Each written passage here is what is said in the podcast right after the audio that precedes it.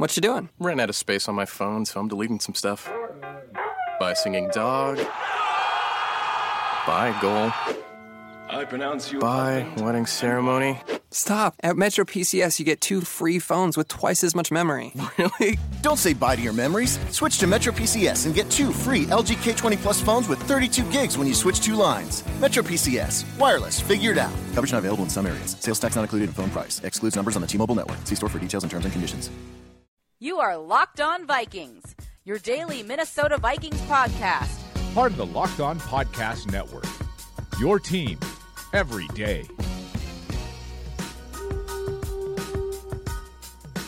Here comes Eli Manning. You saw him last year. Um, you know, he's obviously one of the greats playing the game. Um, you know, two-time Super Bowl winner. So we've got our hands full. They've also got a, a bunch of very, very good receivers uh, that pop out on film. So um, definitely a lot, a lot to do this week. And um, anytime you play against a quarterback like this, it, you know, just, it just challenges you. Welcome to Locked On Vikings, Wednesday edition on the Locked On Podcast Network. I'm Sam Ekstrom at Sam Ekstrom. The co host, as usual on Wednesdays, is Sage Rosenfels at Sage Rosenfels 18. Glad you're with us. Make sure to subscribe on iTunes, leave a review, leave a rating. Check us out on many of the different platforms that Locked On partners with. We're all over the web. And Sage, I'm all off schedule this week. You know, the Vikings play Monday night, and it's really a slow burn because the Vikings don't practice until tomorrow for the first time. Then they practice Friday, Saturday, and then we have to wait till Monday. So we have another episode. We're going to have a lot of New York Giants preview. It's going to be a very thorough look at this game. We got a lot of time to kill. Well, that's fine by me. And I actually just uh, decided, uh, as of late last night, to drive up for this game and uh, and be there for it. It's uh, you know obviously a Monday night game. It ends up being a bigger game, but also playing against another team I played for, the New York Giants. Um, you know, two of my favorite franchises when I played in the NFL. So I decided to come up for this game, and it really should be a good one. Um, I think both teams are, are good football teams, and and playing good football. And I think, you know, as we both know, a lot of times Monday night games aren't good football games. I think this one is, is going to be a very good one. Well, a perfect segue into your time in New York. Now, you didn't exactly, you know, lay your flag down and plant roots in New York. You were there one year, but you got to, to spend a season with Eli Manning and Tom Coughlin back in 2010. Well, it was a very strange year, just in general. Uh, I got traded when Brett Favre returned the second time, so I think I got traded about September. I'm gonna say like September 2nd or something, and I got there. I think it was on a Saturday. Uh, that's the, those like the cut days, uh, you know, in NFL after that fourth preseason game. And I tried to learn this offense, this Kevin Gilbride offense, which was very challenging for me. It was different than anything I'd ever been in. It was not West Coast. It was not a Norv Turner type system a lot of option routes from the old run and shoot days. Uh, even formations and motions were were very different. Protections were different. So that was a really big challenge early on. And, and obviously we had our season, and then that next off season was a uh, where the CBA was was uh, an issue. So we had no off season workouts. We had no uh, OTAs or mini camps, and I think even training camp was pushed back a few days. And so it was a very unusual year for me, but I, I thoroughly enjoyed playing for the organization.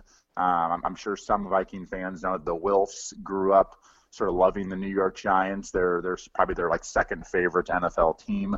Uh, now that they own the uh, the Minnesota Vikings, and so uh, it, it really was a, it was a first class organization. Working with Eli was fantastic. I learned a lot from him.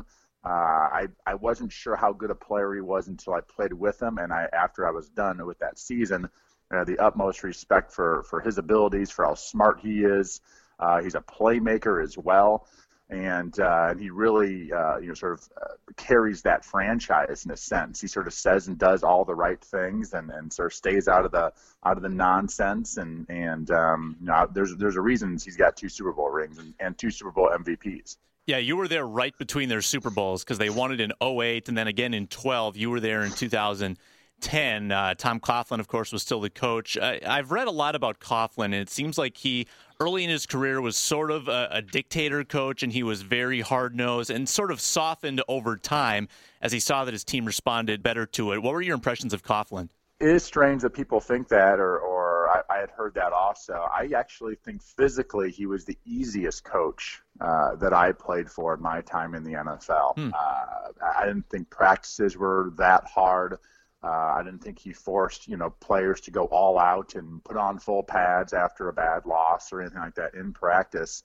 Um, he reminded me of uh, you know I grew up in the Midwest, and so when guys played bad or guys made mistakes, he let them know about it, and when guys did well, he let them know about it as well. I thought he was very fair. I think for a player, the worst, the things you don't like about a head coach is when they say one thing and then do something else. Hey, you're going to play this week, and then you don't. Hey, we really, really like you and then we release you three days later. That happens sometimes in the NFL. And Coughlin was a very stand-up type of uh, man and, and, and, coach, and players respected him, players loved him. Um, but I, I, I agree with you. I, I had heard when he was in Jacksonville, early New York Giants, that he was uh, extremely tough uh, to play for, and, and the practices were very physical. Uh, and he didn't have a lot of sort of compassion empathy for his players uh, after after practices or, or tough uh, tough losses or, or whatever. So, uh, but I thoroughly enjoyed playing for him. He understand offense and defense and special teams. He just understood what good quality football was. Uh, and uh, and he sort of kept his nose sort of out of our offense for the most part. It was sort of Eli and Kevin Gilbride, and and let sort of let those he let his coaches do their thing. And of course, they've got Ben McAdoo in there as head coach now in his first year. Uh, one more question about the 2010 Giants. I believe you overlapped with a rookie Linval Joseph in your year in New York. What was rookie Linval Joseph like? Was he as intimidating as he is now?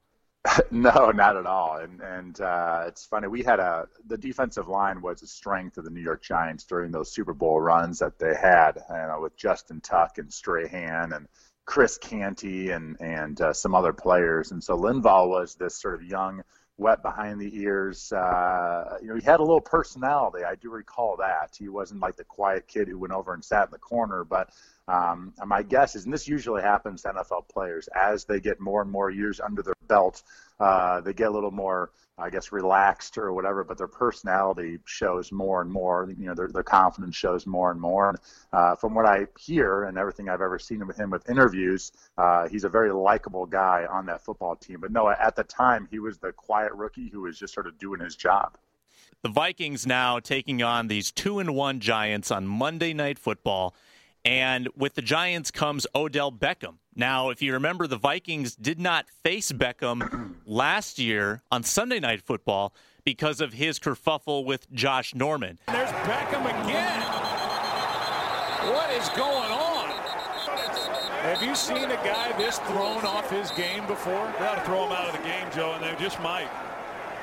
I mean, he's out of control which I think begs the question, you know, is Odell Beckham putting a target on his back, showing that he's vulnerable because he had that incident with Norman and then last Sunday threw a sideline tantrum. Now he and McAdoo are sort of clashing.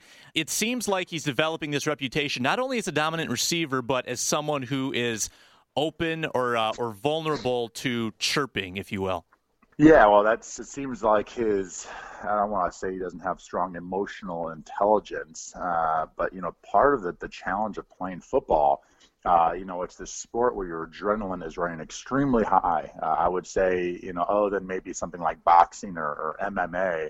Uh, it's it's extremely high, and um, the ability to control your emotions after a big play or a big flag against you, or or when something goes wrong very, very challenging, and he has struggled with that early in his career. My guess is he has learned some very hard lessons. Uh, he's an extremely smart uh, a person, just in general. Um, he's a freak athlete. You know, there's a lot of these young receivers from Antonio Brown to Odell Beckham. Mm-hmm um, to uh, you know a lot of these guys. Uh, I was going to say the kid down in Miami. I can't think of his name right now. Parker. But a lot of these receivers now are, aren't um, you know big, strong, fast guys. They're these sort of in betweeners from like tailback receiver types. Uh, shoot, Minnesota's got one, and uh, they're very good after the catch. They're very quick. Uh, but yet they their, their their ability to go out and catch footballs and sort of play bigger than they are uh, allows them to be really good receivers. And it seems like the NFL receivers are sort of going in this mold uh, of guys who, who can do multiple things. They're a mix of slot and the outside, and they're very tough to guard. And he's he's probably as tough to defend as anybody in the in the NFL. Captain Munnerlyn was talking to us about how he talked some trash to his former teammate Cam Newton when he was getting frustrated. And Newton's another guy with body language issues. You got to imagine that Munnerlyn, even though he won't necessarily be matched up with Beckham, he'll be probably in his face too if uh, things go poorly for the Giants, and they'll have to get in the ball facing this this big Vikings pass rush with Eli Manning, a non-mobile quarterback. The Vikings have done a great job in three games containing quarterbacks with great elusiveness. A lot of people thinking they'll be able to feast on the non-mobile quarterback in Manning, who can't escape the pocket as well. Well, I got to think that the Giants are going to try to get the ball out of Eli Manning's hands. I mean, McAdoo does run a, a, West Coast offense, which generally means you're not sitting back there holding on to the ball. You know, back in his old days with Gilbride, uh, the running backs chipped, the tight ends chipped a lot, and there was a lot of these, these down the field routes where these these receivers could run some routes and in routes and and curl routes, and, and there was all sort of based off of the defense. And Eli held on the ball for three or four hitches. And this West Coast offense, McAdoo likes to get it out uh, in, in that sort of the old West Coast fashion. Uh, and he has some receivers to do it. It's not just uh, Odell Beckham, Victor Cruz is back. Uh, and healthy, and and uh, he's got some other players as well. So uh, I, I would suspect to keep uh, Eli upright, they're going to get the ball out quickly because you, you play a team that just had eight sacks against a fairly mobile quarterback. Uh, you're going to adjust your game plan accordingly. And they've also got Sterling Shepard, who a lot of people are high on there uh, at the third wide receiver spot. It's Locked On Vikings, Locked On Podcast Network. Make sure to check out Locked On NFL and Locked On Fantasy. And with Art Stapleton, you can check out Locked On Giants this week, and he'll be on the show tomorrow. Is democracy in danger or decline? Condoleezza Rice, William Galston, and Carlos Gutierrez and others take on this question in the fall edition of The Catalyst, a journal of ideas from the Bush Institute. Surveys show Americans place less trust in institutions like the media and business. Others contend America has faced far more challenging periods and emerged strong. Leading policymakers, Bush Institute experts, and respected journalists take on this debate. Read about it at bushcenter.org slash catalyst. So uh, something interesting that came from the Monday press conference with Mike Zimmer. He he said that he doesn't look at stats until Thanksgiving, which doesn't totally surprise me because I know that, that these really aren't stat guys. They're more about results. They're more about process. Did you ever have a coaching staff that actually put some emphasis on the numbers and where you stood and where you needed to be, or is it just about W's and L's in this league? Well, it's always number one stat that matters is W's and L's. But I always sort of thought we most coaches worried about stats too much, uh, and and definitely too much too early in the season. I mean, we could sit here and talk about that the Vikings are in first place in, in the NFC North, but who cares, right? We're three games into the season. Um, really, all it really matters is what happens about when Thanksgiving. Uh, I think sort of gets to Thanksgiving time and start to go, okay, where are we at? Are we one game back, two games back, one game up? Uh, but until then, nothing really matters. And yes, coaches would come out and say, you know, we're third in the NFL in, in total defense. I'm like, we're three games into the season. Maybe we just haven't played three very good offenses yet. Uh, or one game was in the rain and no one, you know, each team had 200 yards of offense. And so uh, I like the fact that they don't worry about stats too much. I think stats are very overrated, in particular early in the season, because the season is a is a marathon. The season is a lifetime, and when you start worrying about that first mile in the marathon, uh, you get uh, caught up in, in, things that don't really matter. And at the end of the day, uh, stats don't matter at all. It's just wins and losses. Yeah, well, you don't want to get too high or too low. And that's the other thing Zimmer talked about. They, they shut out the positivity, they shut out the negativity, and they just go on the straight path. And it, it'd be easy to get caught up in a lot of the praise going around for this Vikings defense, first in sacks first in turnover differential, third in points allowed. Some really great numbers that are popping off the stat sheet right now in favor of the Vikings. One place that didn't like them was uh, 538.com, the analytics website. They're saying that the Vikings are succeeding based on unsustainable performances with the defensive scores, winning despite poor offensive performances. Uh, do you feel like the Vikings are toeing the line here with getting behind early in games and then relying on their defense to come back?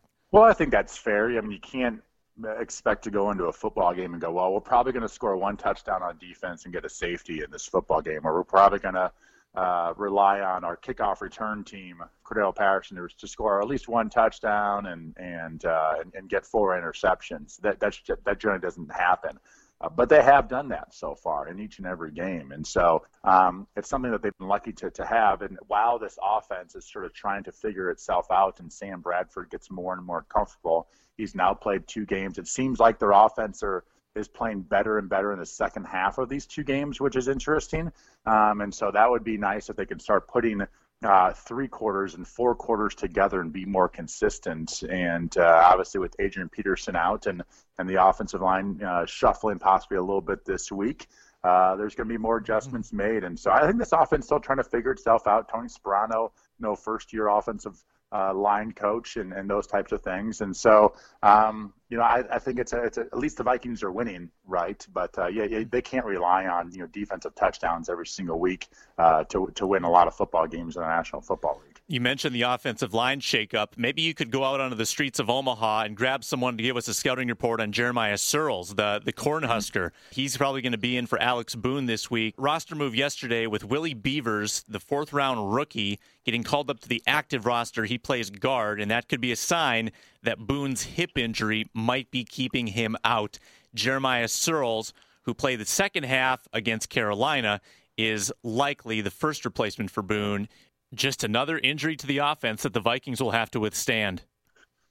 Well, Alex Boone, I think, has been uh, has played fairly well. Uh, he's been one of the positives of this offensive line uh, throughout the first three games. But uh, yeah, it, that's it's sort of the next man up mentality, right? I mean, no one's no one's going to feel sorry for the Vikings for losing an offensive lineman if he doesn't play in this ball game. I mean, the New England Patriots uh, in that Week One uh, win in uh, in Arizona, uh, played with basically five new offensive linemen and two backup tackles and an undrafted free agent rookie center. So uh, if you have a good offensive line coach and and they and they learn how to play well together, um, you know it's uh, it's the only way to sort of go. It's next man up mentality, and you you know you're going to have injuries going going into a uh, a season on that offensive line. It, it almost never uh, happens where we go an entire season uh, injury free.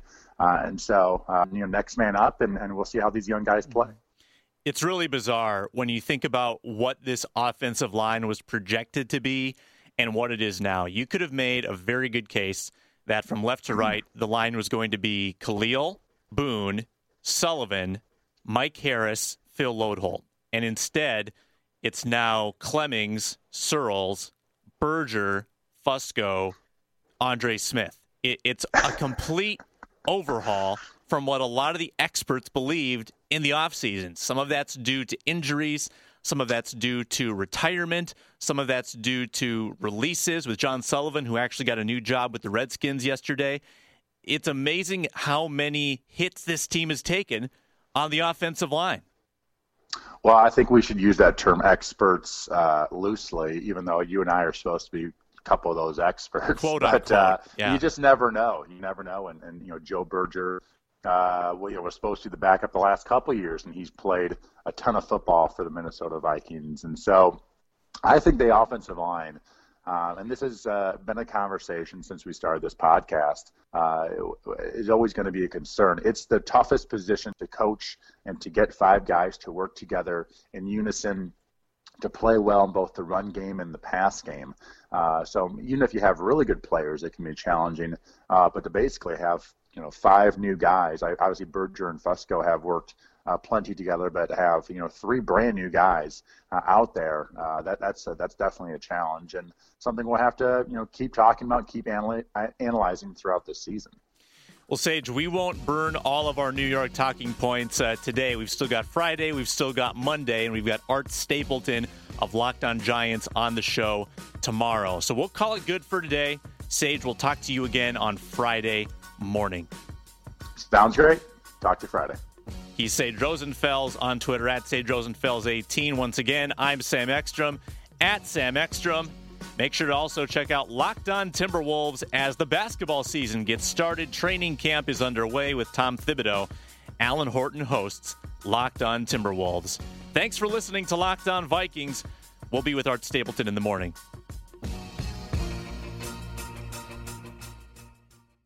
Is democracy in danger or decline? Condoleezza Rice, William Galston, and Carlos Gutierrez and others take on this question in the fall edition of The Catalyst, a journal of ideas from the Bush Institute. Surveys show Americans place less trust in institutions like the media and business. Others contend America has faced far more challenging periods and emerged strong. Leading policymakers, Bush Institute experts, and respected journalists take on this debate. Read about it at bushcenter.org catalyst.